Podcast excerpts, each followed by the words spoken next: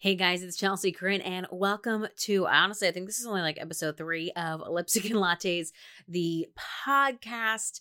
Uh, we are actually filming this one too, so it's gonna be kind of fun and kind of different. Just chilling, legitimately sitting on my bed. It's quarantine and in sweats, well, pajama pants.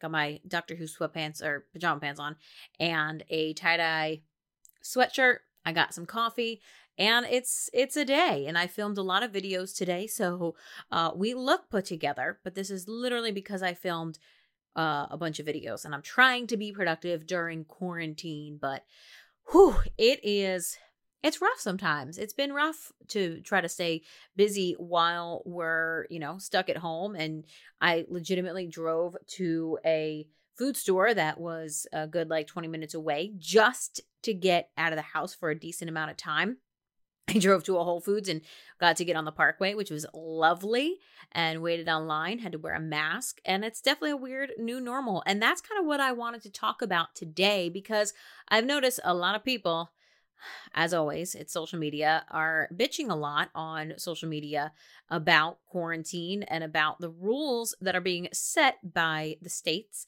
And uh, I live in New Jersey, so we've been seeing some new rules and a whole new normal that people aren't happy with. That I I disagree with their complaints. So I wanted to talk about that uh, a little bit today and uh, let's get into it. Hopefully, this isn't going to be too too long. Welcome to Lipstick and Lattes. It's Chelsea Corrine, like I said in the beginning. Hopefully, going to be doing this now every Friday at 7 p.m. Eastern Standard Time. And yeah, I'm feeling weird looking in a camera while talking as a podcast. When I'm like looking around the room. I'm going to try to stay looking at the camera, but I can't guarantee it because it's just not normal. Uh, usually, you know, when you record a podcast, you don't have to look at anything in particular. And I wish I had like a co-host that could just look past the camera like I'm looking at somebody, but there's there's nobody there. All right. Anyway, so like I said, I wanted to talk about people complaining, and I just wrote an article at chelseacorrine.com about people who are complaining about their whatever what is it called the parks being closed. I couldn't think of the word. So parks have been closed in New Jersey throughout the entire state. I live in Ocean County in New Jersey, and ours have been closed for a while now, all of our county parks. But now they close the state parks, and people aren't happy about it. They're saying that's their only form of sanity, that this is now an overreach in the government, and that they you know they're not happy about it and i get it i'm not exactly thrilled with it granted i haven't been going to any parks since this whole thing began but, you know, I get it. People want to get outside. Luckily today it's very I'm looking out my window, very very windy out there and it's been raining off and on. It's kind of gross and cold, but uh it's been nicer cuz it is springtime. And I understand while being stuck in the house, it's a little rough. Now, here's my thing. This is going to get very brutally honest real fast because that's what I do here. Um I'm sorry. this is this is definitely more of a I don't want to say newer generational thing because it's all the generations complaining about it. But this is definitely a modern era issue. And this is, I don't know if this is a world issue or just in the US issue. I don't know how people in Italy had reacted when they closed everything down there. But in America, we like to bitch. And I get it. I, I bitch a lot too. I'm not not one to judge here. We like to bitch about things and we like to say, oh, well, you can't do that because insert rights here. I can say whatever I want because insert rights here. And I get that. However, there comes a point, and there comes very, very few times in our history in which that doesn't matter. I mean, it matters. I shouldn't say that. That's a bad soundbite. I'm gonna keep it in anyway. But when it becomes um, a life or death situation, things have to change. And in this situation, this is a life or death situation, which means Things have to change and people have to change for the time being. It is a minor temporary inconvenience. This is not a permanent situation. It will end and we will get back to normal. However, while people are dying, you have to expect that things are going to change to protect people. That's just the way it is. And I'm getting really annoyed seeing people complain on social media, oh, it's not that bad. It's not that bad. Yet maybe for you personally. Maybe you're one of the lucky ones and you haven't experienced anybody in your family or any friends or anybody close to you getting, you know, diagnosed and getting tested positive for coronavirus.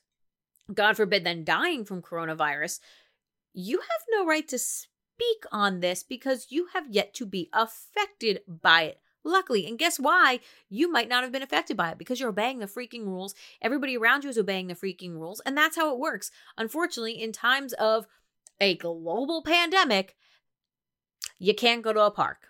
You can't go and go for, you know, run on the beach. You can't do th- certain things because people are dying. And unfortunately, that's just the way it is. And complaining about it, hey, isn't going to do a darn thing.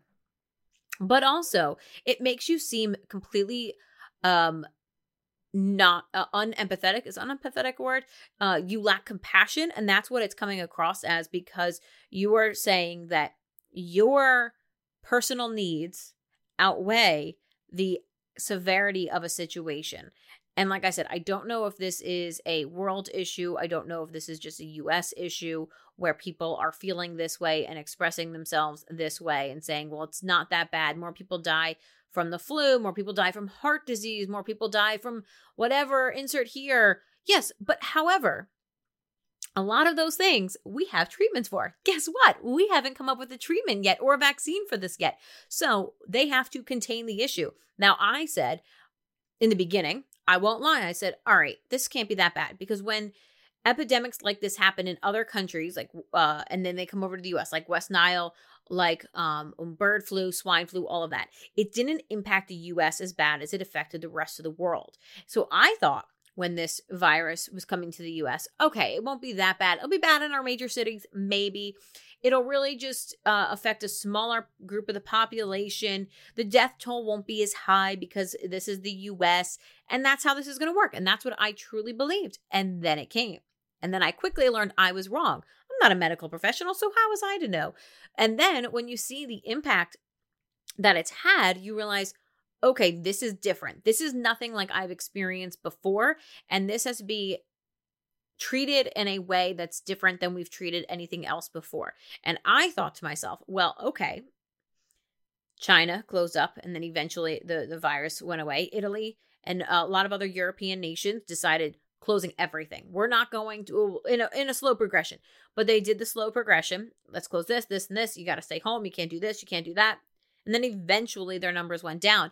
And I feel like in the US, we saw this all happen, but we never decided to make that leap right away, which I think was a mistake. I think we should have definitely been like, okay, this is clearly an issue. This is how every other country's handling it. We should handle it the same way. And we didn't. And I think that's an issue. I don't mind it being a state by state situation, considering our states are as big as some European countries. Um, and it should be a state by state thing because it's affecting the states very differently. However, closing everything up, closing the park, saying you, you know what, even two weeks without the grocery store open. I live in a household of four grown adults and we haven't had to go to the grocery store. We went like two weeks before we had to go again. Close everything for two weeks, including grocery stores, and see what happens. And then make the decision from there on out to slowly reopen things so that we can get back to normal. But without closing things up right away, I feel like we've prolonged the inevitable and there's no light at the end of the tunnel yet, especially since, like I said, I'm from New Jersey. So we are number two in the country. Whew, cheers to that. Um, and because being lucky number two, uh, we're impacted by impacted by a lot, and we're such a small state. We're so densely populated, and it's mildly scary to see those numbers. Now, when you go percentage wise, it's not a high percentage of the whole population, but there are still high numbers, and there are still people dying that shouldn't be dying. It's you know, there we could avoid it if we just practice what we're being told and we're deciding no we're not going to because that's an overextending of uh, government and the government can't do these types of things and tinfoil hats and conspiracy theories and well this is well they're gonna do it now. Who knows when they're gonna stop it? No again people are dying. Things have to change in order to prevent more people from dying it is that simple. And honestly, the government shouldn't have to tell you to stay home. You should look out your window, or not literally your window, but look at the the television and watch the news for even a second because I don't like to watch the news too too much because yes, it gets too much. But just see the numbers. See, scroll through Facebook and see a friend of yours who lost a dear friend of theirs and think, you know what? Let me do the logical thing and stay home. Let me not try to infect anybody else, become infected, anything like that. Let me make the decision myself. But because we're not making that decision, because we've become arrogant about the situation, we're we have to be told what to do. It's like a kid knowing, okay, yeah, this is what I should be doing, but they have to be yelled at by a parent in order to do the thing that they know they're supposed to do. And that's a point we've reached now where everything has to be closed up because, yes, the parks were open, but everybody went to the parks. So they got overcrowded we just, you know, it's those things. This is why we can't have nice things. One or a couple people ruin it for the rest of us. And that's what's occurring right now.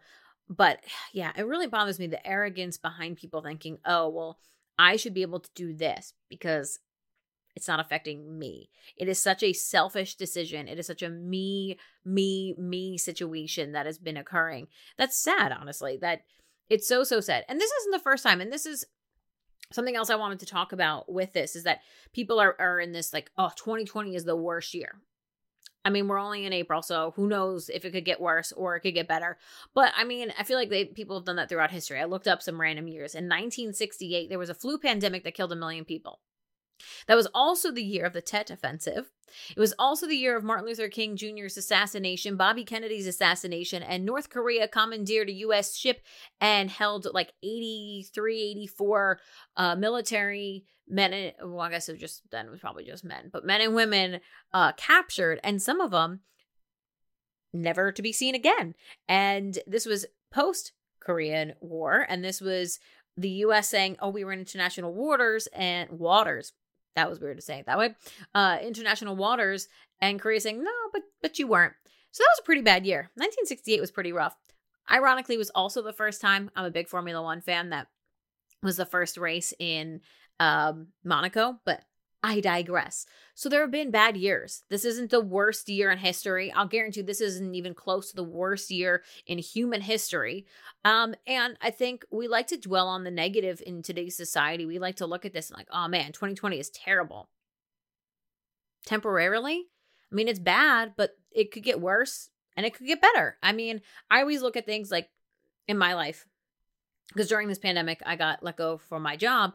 Is that okay? How do I handle this? I can feel sorry for myself. I could say, oh, the world sucks and 2020 is the worst and this is so terrible. Or, or I can say, you know what?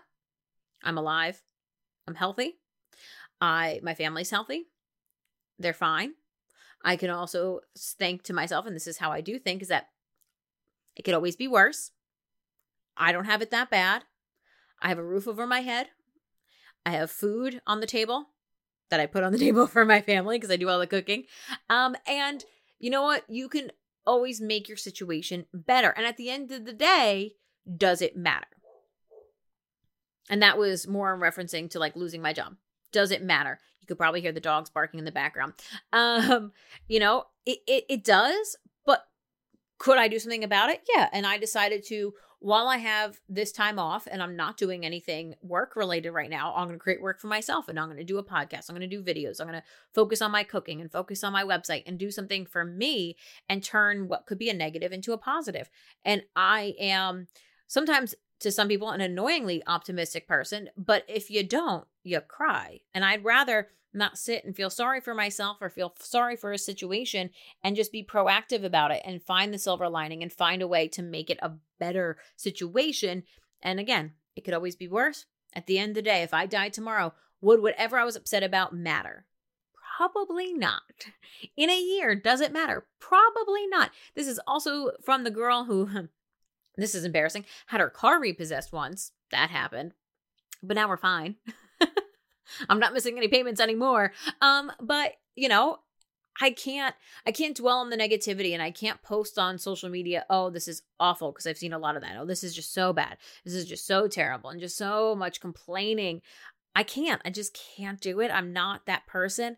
And I feel like the more you complain, the worse you feel. It doesn't make you feel any better, but trying to come up with a positive spin on things make you feel better. The happier you make, you could fake it till you make it. That's that's kind of my motto. Fake it till you make it.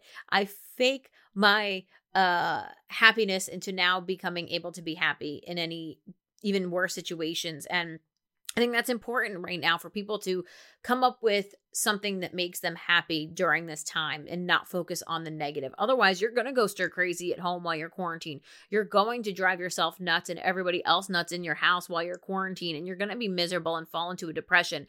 But unless you pick yourself up and say, you know what? I'm going to be in control and I'm going to do this for me so that I can keep my sanity. It's very important. Keeping your own sanity is very, very important uh, sipping coffee. By the way, uh, it's good coffee too. Uh, in my best boss ever, which is ironic because now I am my own boss and um, I really love The Office. And well, I'm binge watching right now. It, eh, you couldn't see if you're listening, but if you're watching this, I glanced over to the side to where my TV is. I've been binge watching Community because how many times can I binge watch The Office? I digress.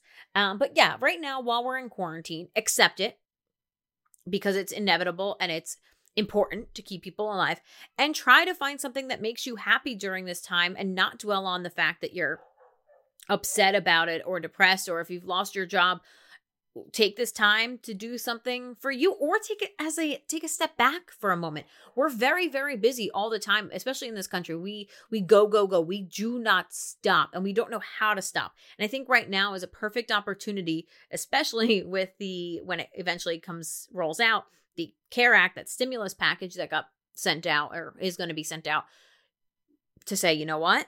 Let me take this time to just decompress be with my family, which I think is really great. You see a lot of people doing stuff with their family that normally, you know, you just go to work, go eat dinner, and go to sleep and restart the whole process all over again. We're getting back to being a family again. We're getting back to being uh quiet and learning how to be quiet and learning how to be just still in our own homes. And I think that's important right now. And I think this is um the time to recognize that as a, a culture that, you know what, doesn't always have to be go, go, go. It doesn't always have to be on to the next project and what's next. It can be a time right now to just be still and ride it out. And then when this is all over, see where life leads you. It's very important to take these very few times does life give you these types of opportunities. And I think it's important right now to seize that opportunity. I have. I haven't stopped, so I'm not taking my own advice. I'm go, go, going. But that's because at the end of this, this is what I want to do. And I'm going to take the time that I now have since I'm not working and all this free time to do that. So you could do that too. Take up a hobby, learn knitting, learn how to sew, learn how to cook. It's a lot of fun. But that's about that. I think I rambled enough for you. Uh, of course, let me know what you think. Disagree with me, agree with me, hit me up on my social medias. Instagram at Chelsea Corrine 9, on Twitter at Chelsea Corrine 9, on Facebook at Chelsea Corrine 9, on TikTok and Snapchat at Chelsea Corrine, C O R R I N E, chelseacorrine.com. Also, uh, you can find this lipstick and lipsticklattes.com, I think. I don't know. But I mean, if you're listening to it, you already know where to find it. You can find it at chelseacorrine.com and click on lipstick and lattes. Um, on YouTube at Chelsea Corrine. I think that's about it. You can email me, chelsea.corrine.contact at gmail.com. And let's talk about my lipstick and my lattes. Where's my lipstick? Because I got to see what color it is. I am rocking right now. It's Safiya Nygaard X ColourPop and it's the shade Bikini Bottom. And I'm not drinking a latte, I'm drinking coffee. It's got a new coffee maker. It's the Ethiopian blend. I'm not exactly 100% sure on the name. It's the Ethiopian blend. It's from Target. It's Archer Farm brand. The blonde roast is very good. I use my the single side of my Hamilton Beach coffee maker and um, I do it on bold so it's nice and strong and it has a cheetah on it which is part of the reason why I got it because cheetahs are my favorite animals. So that's my lipstick, that's my lattes. Let me know the your lipstick or latte of choice. I like to try out new things. You can email me or contact me on social media. Like I said, take another sip. Alrighty, and every Friday, 7 p.m. Eastern Standard Time, this will hopefully be out. Fingers crossed. I, I, don't I don't guarantee it though. Have a great day, guys, and stay happy, stay positive, and stay well during quarantine.